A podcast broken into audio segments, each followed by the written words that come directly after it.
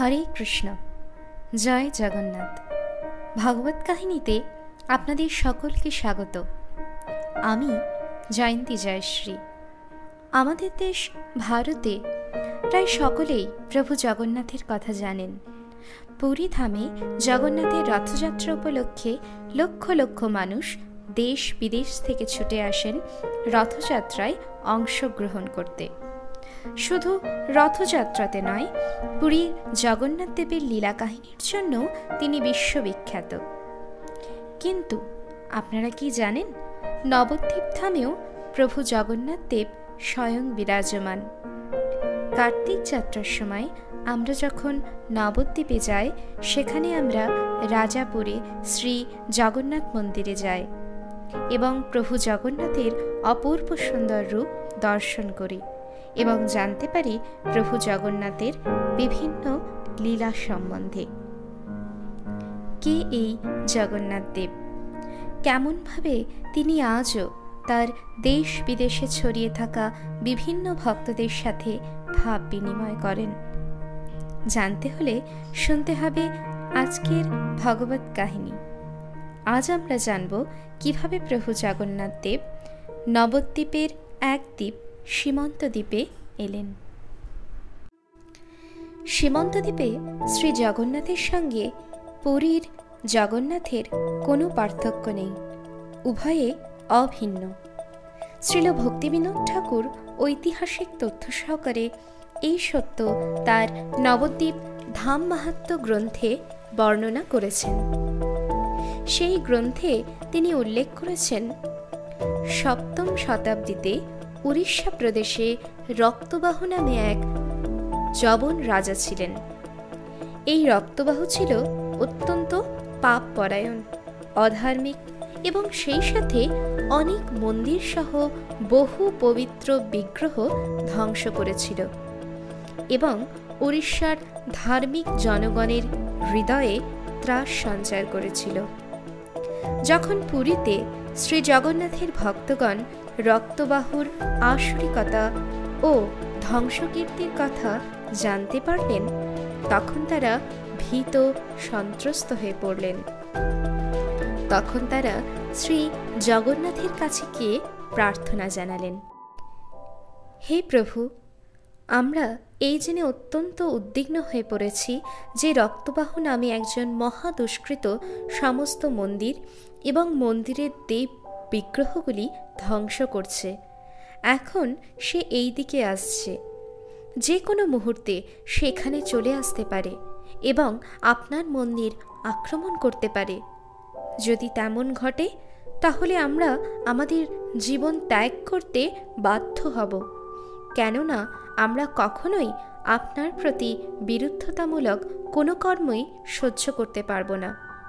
হে সর্বশক্তিমান প্রভু, হে জগন্নাথ, অনুগ্রহ করে আপনার দিব্য বিগ্রহ ও এই শ্রীমন্দিরকে সর্বতভাবে সুরক্ষিত করুন এবং আমাদেরকে এই মহা বিপদ থেকে রক্ষা করুন।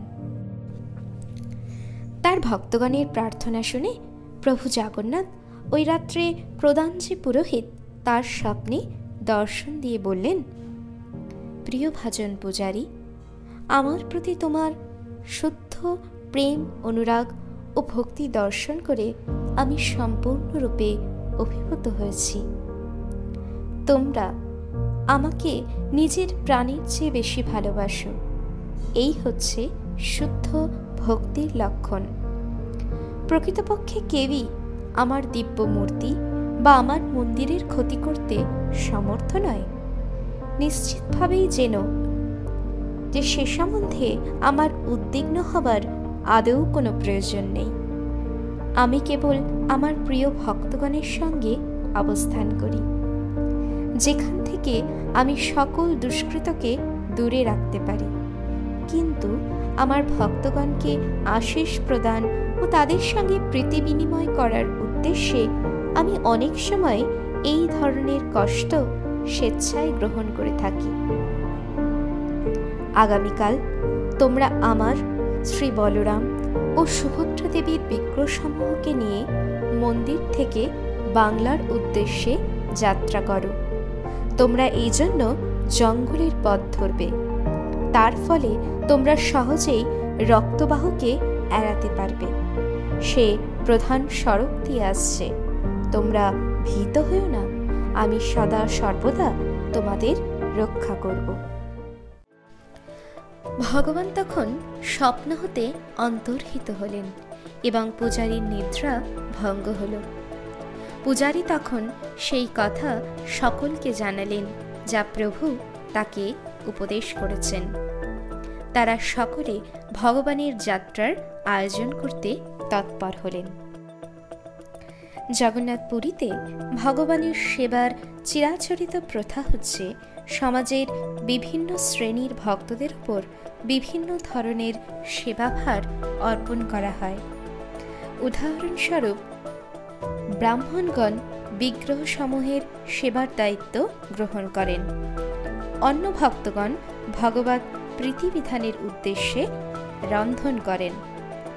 স্নান যাত্রাদি উৎসবে সবর নামের ভক্তগণ শ্রী শ্রী জগন্নাথ দেব, বড়দেব ও সুভদ্রা দেবীর মূর্তিকে এক স্থান থেকে অন্য স্থানে বহন করে নিয়ে যায়। যখন শবরদের কাছে এই সংবাদ পৌঁছালো যে ভগবান মন্দির ত্যাগ করে বাংলার উদ্দেশ্যে যেতে ইচ্ছা করেছেন, তখন তারা পরদিন সকালে যাত্রা করার সকল প্রয়োজনীয় বন্দোবস্ত সম্পন্ন করলেন। পরদিন সকালে অরণ্যের পথ ধরে যাত্রা শুরু হলো। তারা সারাদিন হাঁটলেন এবং সূর্য অস্তাচলে যাবার ঠিক আগে তারা একটি উপযুক্ত স্থানে থামলেন। সেখানে তারা জঙ্গল থেকে ফুল, পাতা ও ফলমূল সংগ্রহ করে বিগ্রহসমূহের পূজা ও ভোগ নিবেদন করলেন। অবশেষে তারা তাদেরকে শয়ন দিলেন এবং ভগবানের মহাপ্রসাদ গ্রহণ করে তারা নিজেরাও বিশ্রাম নিলেন। পরদিন সকালে ভগবানের পূজা সম্পন্ন হওয়ার পর সবরগণ আবার বিগ্রহ সমূহকে নিয়ে যাত্রা করলেন। এইভাবে এগারো দিন ধরে চলার পর দ্বাদশ দিনে তারা নবদ্বীপ ধামের একটি দ্বীপ, সীমান্ত দ্বীপে এসে পৌঁছালেন। সেই রাত্রে শ্রী জগন্নাথ প্রধান শবরের স্বপ্নে আবির্ভূত হলেন এবং সর্বতভাবে অপ্রাকৃত এই ক্ষেত্রে অবস্থানের জন্য তার ইচ্ছে জানালেন। তৎক্ষণাৎ সবর ভক্তগণ সেখানে চিরস্থায়ীভাবে ভগবানের অধিষ্ঠানের যথোচিত বন্দোবস্ত করার জন্য সকল উদ্যোগ গ্রহণ করলেন। ভগবানের সঙ্গে সেইখানে সবরগণ থেকে গেলেন এবং পুরুষানুক্রমে তারা ভগবানের সেবা করে যেতে লাগলেন। তাদের শুদ্ধ প্রেম ভক্তিবশত তারা সকল মুক্তি লাভ করে শ্রী জগন্নাথের চিন্ময় ধামে ফিরে গেলেন। আজও পর্যন্ত জগন্নাথ মন্দিরের কাছে সবরডাঙ্গা নামে সবরদের গ্রাম রয়েছে। কালক্রমে শ্রীমূর্তিসমূহ ও মন্দির লোকদৃষ্টির অন্তরালে চলে যায়।